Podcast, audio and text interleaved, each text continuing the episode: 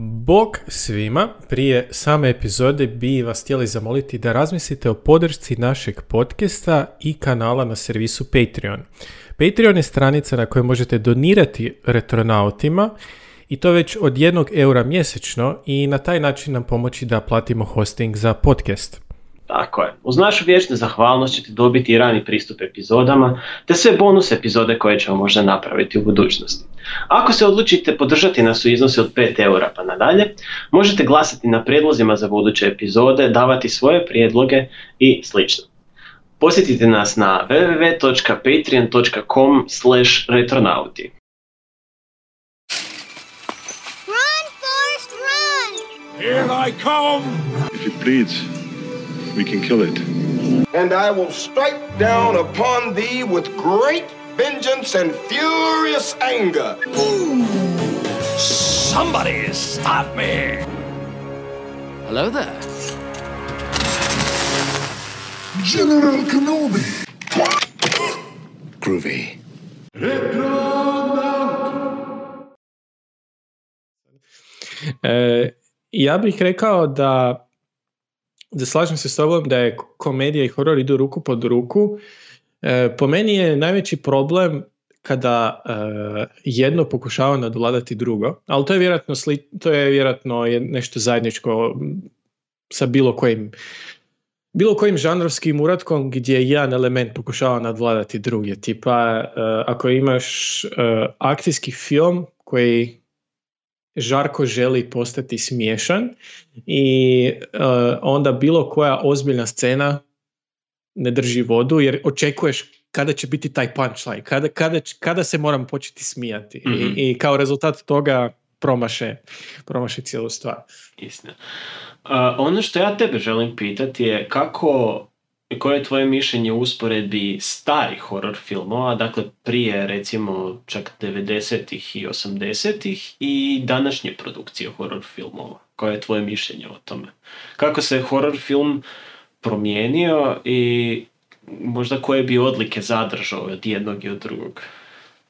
Pa, evo ovako, budući da sam fan uh, klasičnog horora, ali sam fan i, i, i modernog horora, što se vidi po ovoj tu majici. E, po meni je ne, promijenilo se što? E, od samog početka, od dvadesetih godina kada je e, Universal Monsters, onaj cijeli serijal krenuo sa prvim Frankensteinom, Draculom, od Bela Lugosija i tako dalje, od samog početka je bilo jasno da je horor e, jedan vrlo profitabilan žanr. I e, bez obzira na to da ja mislim da je horor umjetnost i da su filmovi umjetnost, e, filmovi su i biznis. I e, kroz gotovo sto godina, zapravo više već od sto godina koliko horor postoji u filmovima, e, komercijalizam je bila, ako ne prva stavka, sigurno druga. Jer je horor vrlo isplativ. Kada je uspješan, vrlo, vrlo isplativ. E, primjerice e, Halloween Johna Carpentera kada je snimljen u kasnim sedamdesetima je jedan od najprofitabilnijih e, nezavisnih filmova u to vrijeme. Imao je stvarno mizeran, mizeran e, budžet, ali sa kreativnošću i, i, i minimalizmom i tim pristupom napravili su nešto novo. Znači, po meni je najveća snaga horor, horora u filmovima da napravi nešto novo. Kada je horor krenuo u dvadesetima, krenuo je mahom kao vrlo kazališna, kao vrlo kazališno predstavljanje klasičnih gotičkih priča. Dakle, doktor Jekyll mister Hyde, Frankenstein ili moderni Prometej, što je, ako, ako idete gledati sada te filmove, to su zapravo drame. Da, istina, istina. E, koncept horora u njima je to kostimi i to je to. Nema, nema jumpscare-ova, nema, nema takvih stvari, vrlo su spori. Meni su dragi, ali za modernog gledatelja su vrlo spori. Kasnije su se pomakli malo tamo u onu eru britanskog horora, kada je stvar otišla u ekstreme. E, to su oni e, Hammer filmovi gdje, je, e, gdje su naštancali gomile uh, gomile adaptacija uh, poput Witchfinder General i, i, i u biti to su sve oni filmovi kojima je ona klasična britanska postava glumaca koja je u Star Warsima, eto, nedavno mm-hmm. smo o njima pričali, glumila, ispekla svoj zanat. I tamo je, tamo je bilo, tamo je horor bio kao pokret e, čime ćemo najviše šokirati javnost i samime time biti protiv establishmenta. Mm-hmm. Ali pritom ćemo uposliti klasične kazališne glumce i pokušati dati sve od sebe. Znači, ono jesu ekstremni filmovi u, u određenim, u određenim oblicima, ali i aspektima, ali su vrlo efektni. E, s tim da e,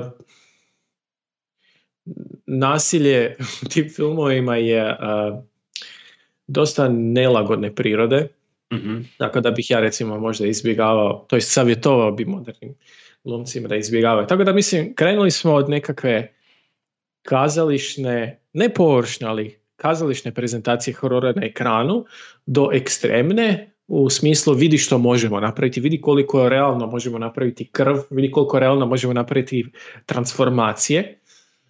Poput onaj američki Vukulak u Londonu, ono je fantastičan film. I došli smo do osamdesetih koje je nekako zlatno doba po meni horora, gdje je, je početak osamdesetih bilo onaj period kada su se rodile brojne franšize i ti filmovi prije nego što su postali franšizama su bili vrlo kreativni. E, filmovi poput prvog Halloweena, poput e, prvog Jasona, poput, e, čak i poput prvog, ovo, kak se zove? Straha u ulici Brijestova. Straha u ulici Brijestova. E, vrlo kreativni filmovi, na stranu milion nastavaka koji su izrodili, a izrodili su upravo iz te sposobnosti da budu vrlo profitabilni na vrlo malom budžetu. Mhm. Ja znači, mislim, osamdeset... ako pogledamo sve u budućnosti što su te franšize donijele, to je već preraslo u parodiju samog žanra više nego o, išta da. Drugo. O da, iako ono, nedvojbeno je da Strah u ulici je, čak i prvi film je gotovo pa horor komedija. Fred, Freddy je ono, Loki arhetip, uh, trickster koji da, ono, reže kolje ljude, ali... Ima smisao za humor. Ima smisao za humor, ton filma je vrlo pretjeran, a, tako da, čak i u ono vrijeme, da. Tako da ne, ne bih rekao. I tako da su, osamdesete su bili period rađenja franšiza, ali vrlo kreativnih filmova, e, vrlo inteligentnih filmova. Opet se vraća na Carpentera gdje on je u dosta svojih filmova, e, on i Romero, su dosta kroz svoje filmove provlačili političke i društvene poruke. Romerove poruke su bile u njegovim zombi filmovima o konzumerizmu mahom, mm-hmm. dok je Carpenter se više bio okrenuo na, na unutrašnju politiku S A D-a. Sad, ako vam unutrašnja politika S A D-a nije zanimljiva i kultura osamdesetih, slobodno proignorirajte ovaj segment, ali meni je bilo zanimljivo jer su uspjeli, barem je po meni on uspio te sve svoje utjecaje staviti u kontekst, a kontekst te nekakve svoje kritike bez da imate osjećaj da gledate, slušate nekako predavanje ili prodike. Mm-hmm. I onda devedesete su po meni razdoblje početak kraja. Osim, osim čast izuzecima, filmovi poput Candymana, koji je izašao u ranijim devedesetima i isto je vrlo kreativan film jer se radi o urbanom hororu uh, i vrlo je um, onako pamtljiv, preporučam. Sad su opet pomakli ovaj novog Candymana na iduću godinu. Kao i, i sve ostalo. Kao i sve ostalo, kao i sve na svijetu. Tako da, devedesete su bile početak kraja uz tu i tamo neki film koji je flopirao, zato što tih par pozitivnih primjera iz devedesetih mislim da su... Uh, sada ih pamtimo dobro, ali ono vrijeme niti su bili kritički uh, dobro prošli, niti su zaradili nešto novaca. dvije tisućite su bile razdoblje remake-ova, uh, pogotovo remake-ova što klasika, što remake-ova uh, azijskih horror filmova. Mm-hmm. Da, to je... Prsten, The Ring uh, i takve neke slične stvari, kletva ili kako je to već kod nas. Da, da, grad. Da, to, zato što, mislim, to, u Japanu se jako puno izrodilo u međuvremenu horora i svega ostalog je... Ali, naravno, u zapadnjačkim, u zapadnjačkim preradama, kao što je to standard sa japanskom industrijom, jednostavno fali taj određeni dio koji je valjda shvatljiv samo iz, iz, iz perspektive Japanaca, japanske kulture, onda kad se to prevede na zapadnjačke neke ideje, jednostavno ne funkcionira dovoljno. Da, ne, nemamo, im, mislim, istočna i zapadna kultura imaju zajedničke dodirne točke, ali nemamo, nemamo iste dodirne točke, pa ono što nama stvara anksioznost, oni nemaju konteksta za to i obrnuto. Tako, tako. Tipa, ne znam, prvi remake Prstena je skroz ok film, ali nije to to. Nije, nije grozan, ono, školski je odrađen, ali koja je poanta ako možeš upaliti original? Istina. a, ostatak, a ostatak je koma, osta, osta, ostatak je stvarno loš. Mislim da... A nisu li, nisu li sad, dobro, sad da preskočimo malo te dvije tisućite i te horor, ali u zadnje vrijeme se pojavljaju relativno originalni horor koncepti. O da, da, da, to bih rekao, to da. E... Čak, čak i, čak i nastavci, nastavci nekih inače voljenih klasika, kao što je recimo The Shining, sada sa doktor Sleepom. doktor Sleep, da. Dok... doktor Sleep je jako dobar film, za bez jako obzira što dobro. Odmiče se možda od horor žanra sada, jer više to nije specifično horor kao takav. Ali jako dobro nastavlja priču i daje, taj, daje tu dozu anksioznosti koja ti je potrebna da, da bi se uživio u takvu vrstu filma. To je, to je sad Stephen King jedna skroz zasebna tema. u, ubiću pojav sve oko sebe sa, sa Kingom, ali um, pozitivna stvar doktora Sleepa je ta što je a, uh, adaptacija romana, odnosno King je sam napisao nastavak Shiningu, i b, uh, uz taj film je uspio napraviti nemoguće, a to je da je pomirio uh, Kubrickovu verziju sa književnom verzijom mm-hmm. Shininga i pritom još uspio adaptirati doktor Sleep adaptaciji. Tako da, jer je King uh, u svoje vrijeme i dan danas nije mogao smisliti Shining uh, Kubrickov, iako se radi o sjajnom filmu. Mislim, da se razumijemo, Shining je fenomenalan film. Ali kao adaptacija po Kingu nije, um, nije udarao po tim točkama koje su njemu bile bitne u to vrijeme. Do te mjere da je King čas u devedesetima snimio miniseriju koja je grozna, nemojte je gledati. Užasna je, stvarno. Ono, imala je budžet isto dvije žvakače i glumce su pokupili ono sa, sa punica koje su eto, imale pauzu u to vrijeme i ne. Dok, dok, da, doktor Sleep je dobar primjer, s obzirom da se radi nastavak. Dob, dobri su mi ovi pojedini filmovi poput ovoga što Jordan Peele radi. Znači, ne vidim baš da on radi uh, filmove sa franšizom na umu, što mi je drago. Bez obzira što se ispostavlja da jesu franšiza, ali... E, da, da. Ali dok gledaš nemaš osjećaj ono, aha, znači ono, ciljaju na to. E, ima, ima jako puno originalnih filmova sad u zadnje vrijeme, e, kako se zove onaj The Witch, The Witch, mm-hmm. onaj povijesni film a, o, o, o, o Amišima i sotonizmu, vrlo originalan. E, ima dosta ovih psiholoških sad u zadnje vrijeme, poput onaj Midsommar, mm-hmm. Midsommar, isto dobar film. Tako da drago mi je da smo se okrenuli.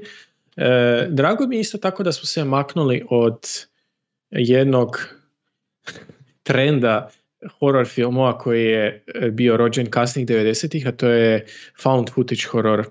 Ne mogu smisliti perspektivu koja je krenulo sve od uh, Vještice iz Blaira. E, ja imam jednostavno glavobolju od te perspektive i ne vidim da ona išta pridonosi žanru. Trebao je to netko prvi put napraviti, svaka čast. Ali ne, nastaviti, ali ne nastaviti samo u tom smjeru i očekivati da će to imati jednaku popularnost cijelo vrijeme, jer mislim koliko god da shaky cam može imati svoju svrhu u nekom. Može, svrhu. može, može nadodati nekakvoj toj frenetičnosti. Ali generalno, ali generalno ako ga gledaš cijelo vrijeme jednostavno postane jako naporno zapratiti takvu snimku, jer u konačnici ni sam da snimaš kamerom, ne bi se toliko treslo cijelo vrijeme. Ne bi se, ne bi se treslo. Ovo je stvarno ko da, ko da osoba koja drži kameru, ne znam, ima srčan ili nešto. Ne, ne gro, nije, nije, nije dobro. Što bi ti rekao o drugim medijima i hororu? Koji su ti draži, koji su ti manje dragi? Znači, ne filmovi, ne serije, a sve ostalo. Pa, kada su u pitanju knjige, recimo, uh, opet nisam, nisam pretjerano. Ono na čemu sam se ja zadržao, recimo, su djela Joe Hilla, uh, koji je u stvari sin, sin uh, Stephena Kinga, koji piše pod pseudonimom da se ne bi povezivao zapravo sa Stephenom da, Kingom. Da, dugo je godina koristio taj nom de plume uh, jer se bojao da... Da, mora... tako da uh, njegova, njegova djela mi se čine kao neki, neki logičan napredak u moderni svijet sa nekim modernim temama, da nije više, mislim, svaka čast njegovom ocu, ali njegov otac je zapeo u nekim svojim godinama mladosti, voli ono, buditi te sve neke sjećanja, mirise. O, da. I, Amerikana i, na, na sto. I bez obzira što Joe Hill ne odmiče se od toga, dakle on još uvijek se stoji u Amerikani, ali on stoji u Amerikani svoga vremena odrastanja, dakle osamdesetih, devedesetih uh, uh, uh, i mislim da je možda prilagođeniji za naše doba, tako da njegove knjige sam uživao čitajući, iako možda nisu sve specifično toliko kao sam, sami horori, baš da imaš nešto, neke toliko strašne elemente, ali neki od njih bi se mogli snimiti jako dobri filmovi. Recimo sa Horns kao filmskom adaptacijom, možda ja nisam bio zadovoljan do kraja, jer mislim da su promašili neke ključne stvari, makar od onog kako sam ja to zamišljao u svojoj glavi. Ali je bio solidan film za pogledati, nije bilo je toliko loše. I Daniel Radcliffe je u tom filmu ispao dosta dobar odabir, bez obzira što nimalo ne liči zapravo liku koji je bio u knjizi. I skinuo je naglasak. I skinuo je naglasak, ali dobro, to je standardno za Britance, zar ne? Ne, ne razumijem zašto nisu Nosferatu-a uh, snimili kao film. Ne, ne, ne vidim baš da ima materijala za seriju sa više sezona, ali eto, to su upravo i napravili. Ne, ja, Doduše, ja sam krenuo gledati seriju Nosferatu-a, pogledao sam prve tri epizode i iskreno toliko su me razočarali sa izborom svega da, da.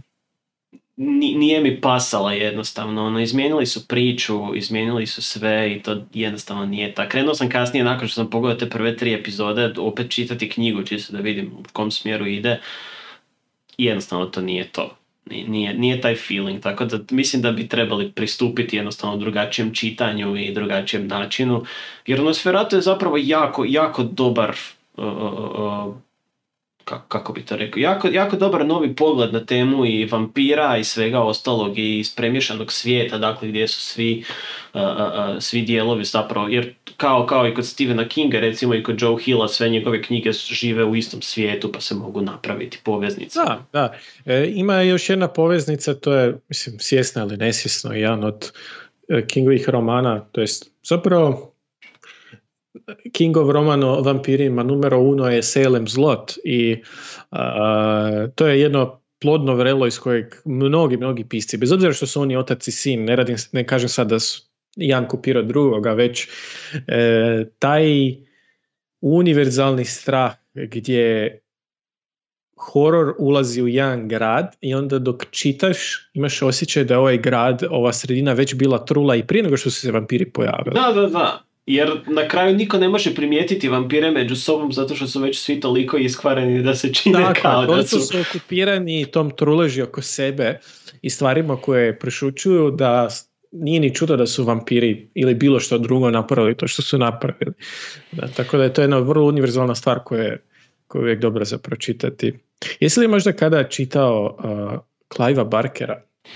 Nisam iskreno. Nisam pogledao išta njegovih filmova, većinom sve kroz ono što sam čuo i vidio njegovu uh, likovnu umjetnost i izražavanje. O, meni je, meni je on sjajan slikar, ali to stvarno nije za svakog. e, iako me on razočarao sa ovom zadnjom knjigom, koju dan danas držim, imam teoriju da, je, da nije pisao on, da je samo predao uh, bilješke jer, jer je čovjek bio na samrti jako dugo vremena, imao neke teške operacije, pa bilo mi je zapravo čudno da je izdao knjigu tad kad je izdao. Radilo se Scarlet Gospels, što je e, nastavak e, e, nije sage. Znači, ako si ikada gledao ili čuo za Hellraiser, mm-hmm. Znači Hellraiser je film koji je on snimio, a to je bila adaptacija njegove vlastite kratke priče od novele Hellbound Heart. I on u dosta tih svojih kratkih priča ima jednog uh, lika, privatnog detektiva, kojemu je kao popratni lik koji se pojavlja u mnogim njegovim dijelima. I um, prije par godina je, je uh, izdao nastavak toga, što je bilo čudno jer prije toga jedno deset plus godina nije apsolutno ništa izdao, nije pipno, jer se bio full prebacio na, na slikanje. Jer je zapravo u određenom trenutku uh, se prebacio sa spisateljstva na redateljstvo, što mu je baš i nije bilo uspješno. Prvi Hellraiser je odličan, nakon toga je snimio uh, ovaj, kak se zove, Hellbreed. I, i taj je film kojega je baš ono full razočarao u Hollywoodu i nakon toga, nakon snimanja se prebacio na, na slikanje koje mu ide odlično, ali nikada se nije vratio full time na pisanje, što je šteta. A napisao je neke stvarno vrlo kreativne i fantastične stvari, čak i za djecu ako možete vjerovati. Wow. The Thief of, ako želi, mislim... Nije da ćete traumatizirati djecu, ali otvoriti ćete im oči. e, ali sad sam se sjetio jedne zanimljive stvari e, koje obojica volimo. Mm-hmm. Kad smo već kod e, ljudi koji se prezivaju Bakker. R. Scott Bakker e, je fantasy horror pisac koji nam je drag. Pa, moram priznati, ja ništa od njega nisam horror čitao. Bez, ali... obzira, bez obzira koliko je... Uh... Uh, ovaj, kak se zove, Warrior, Warrior Prophet i sve slično, onaki je, ima elemente horora svakako u sebi, ali nikada nisam shvaćao onako horor. Ne znam šta je još napisao među vremenu od horora uh, specifično. Pa, osim toga, pa, sad da li je to bilo u pauzi između tog njegovog Prince of Nothing serijala, imao jedan čisti S F thriller, Neuropath, tako se nekako zvao, mm-hmm. koji je bio onako lila uh, William Gibson light. Ali u samom tom fantasy serijalu uh, ti ne, taj nebog i Srankovi i, i, i, i, i cijeli taj aspekt uh, ima S F horror elemente u fantasy, širem mm-hmm. fantasy svijetu. I te scene u kojima se ta čudovišta dočepuje ovog i onog lika, kao i sam svijet koji je vrlo onako mračan, imaju dosta jako ovoga da, spada pod, spada pod Grim Dark svakako da, ovaj da, da. Svijet i da, srankovi, srankovi su od bića noćnih mora jednostavno. Onak, kad, kad opisuje njihovo, jer među srankovima jel, postoje određena vrsta njih koji se mogu pretvarati da su ljudi. I te, te scene njihovog pretvaranja među jednog oblika u drugi su stvarno stvari iz noćnih mora. Kad se krene razmišljati samo o tome, plus opisi njihovih uh, planinskih jel, mjesta odakle su, odakle su potekli i sve ostalo su jako, jako zapravo i, i klaustrofobičan dojam dobiješ i dobiješ dojam da, da nešto jednostavno ne valja u tome svemu. O ne, ne, cijelo osjećaš se ljigalo, baš je neprirodan osjećaj. Um, što sam htio reći, da, uz to um, tu i tamo volim pročitati horror stripove, ali um, dosta sam izbirljiv po tom pitanju jer imam osjećaj da Uh, svi oni žele pretvoriti te horror stripove u, u, u nekakve dugačke sage, a po meni horror ne bi zapravo smio biti predugačak. Ima nešto u tome, jer jednostavno i, i ta novitet straha ponestane ako, ako ga pretjerano koristiš i ako ga previše koristiš i ako oduljuješ priču. Horror je nešto što se proživljava jednom i ona nakon toga više jednostavno da, nema da, jer uh, Um, i to što si rekao, izgubi se, te, izgubi se ta tenzija, osim ako ti je tenzija sekundarna stvar. Tipa, um, možemo se opet vratiti na Kinga, zašto ne?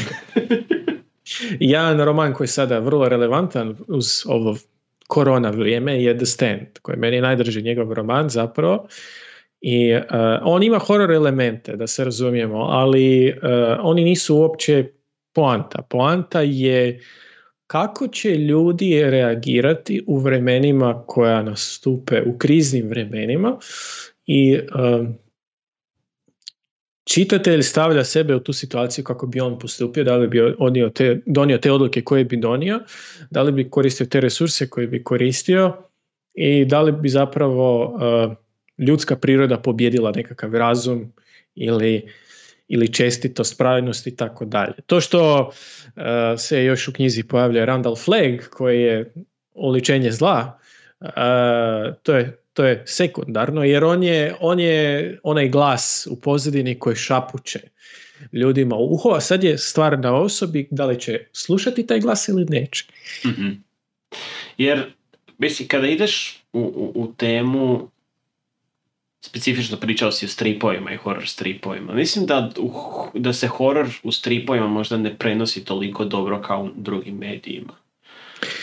E, antologijski horror stripovi koji su bili vrlo popularni e, četrdesetih i pedesetih su bili po meni najbolji način za, za korištenje tog formata.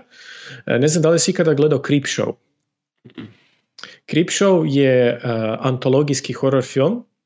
Snimili su dva, ja mislim, an, e, u, u, u osamdesetima. To je George Romero snimio. George Romero i King su snimili to i uh, oni su to snimili zato što su bili, odrasli su na horror stripovima iz pedesetih koji su bili zabranjeni u jednom mm-hmm. trenutku jer se u američkoj javnosti dogodila histerija. U američkoj javnosti je bilo puno histerija. Bilo je histerija uh, o superherojskim stripovima dvadeset godina ranije.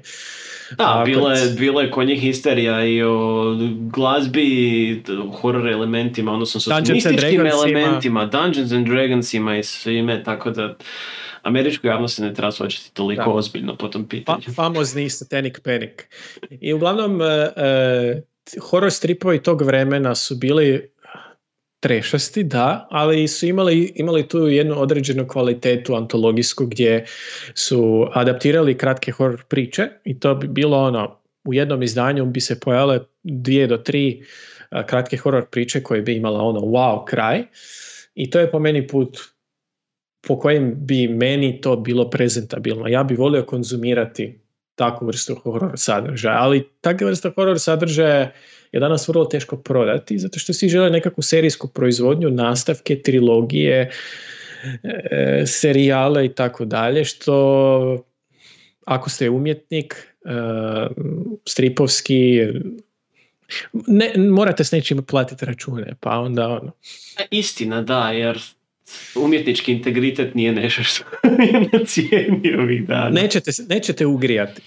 Još jedna tema, i mislim da ćemo s time završiti, uh, kada, su, kada je u pitanju utjecaj horora na glazbu i na određene bendove koji se pojavljaju unatrag jako dugo godina, koje se povezuje sa jel, uh, uh, uh, stage presence-om, maskama, maskiranjem i svime ostalim, ne znam, kao privode. Možeš uzeti Kiss kao prvi, iako je tu veliki nesrazmjer glazbe i onoga što oni vizualno prikazuju, ali imaš recimo Lorde, Slipknot, G-War i takve slične elemente, Ghost u konačnici, koji isto tako proizlazi iz nekih uh, horror efekata.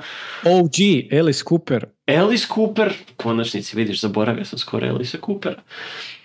Uh, uh, uh, Kako je tvoje mišljenje prema takvim bendovima i smatraš li da ima, ima smisla u tome, u tom stage presence-u i maskama i svemu ostalom? Pa po meni ima, zato što sam ja uvijek na to gledao kao na performance, kao na umjetnički izražaj. E, ka, ja, Alice Cooper recimo primjer. Um, on je po mnogima originalni takozvani shock rocker. Prije Kisa, prije svih ostalih, još u kasnim šezdesetima. E, Čovjek je u bilo kojem intervju rekao, ja sam kršćanin, ja sam vjernik, ja svaku nedjelju idem u crkvu i uh, ovo što ja radim je kazalište. Tako da je po meni je to uvijek bilo kazalište. Ja nisam vjernik, niti idem u crkvu. Uh, I možda da jesam, bi bilo drugog mišljenja, ne znam, to bi morali pitati nekoga tko je. Ali po meni je to uvijek bio način da se uvede teatralnost, da se pojača ta i nekakav izražaj i van zvuka, da se pojača, da, da mu se nadoda. Naravno da to uvijek ne pali, ali kad pali, stvarno pali. Uh, mislim, pogledajte bilo koji Rammstein koncerti i one sve petarde i uh, tila dok se obuče sa dioskom onom mesnim onim nožem i tako dalje.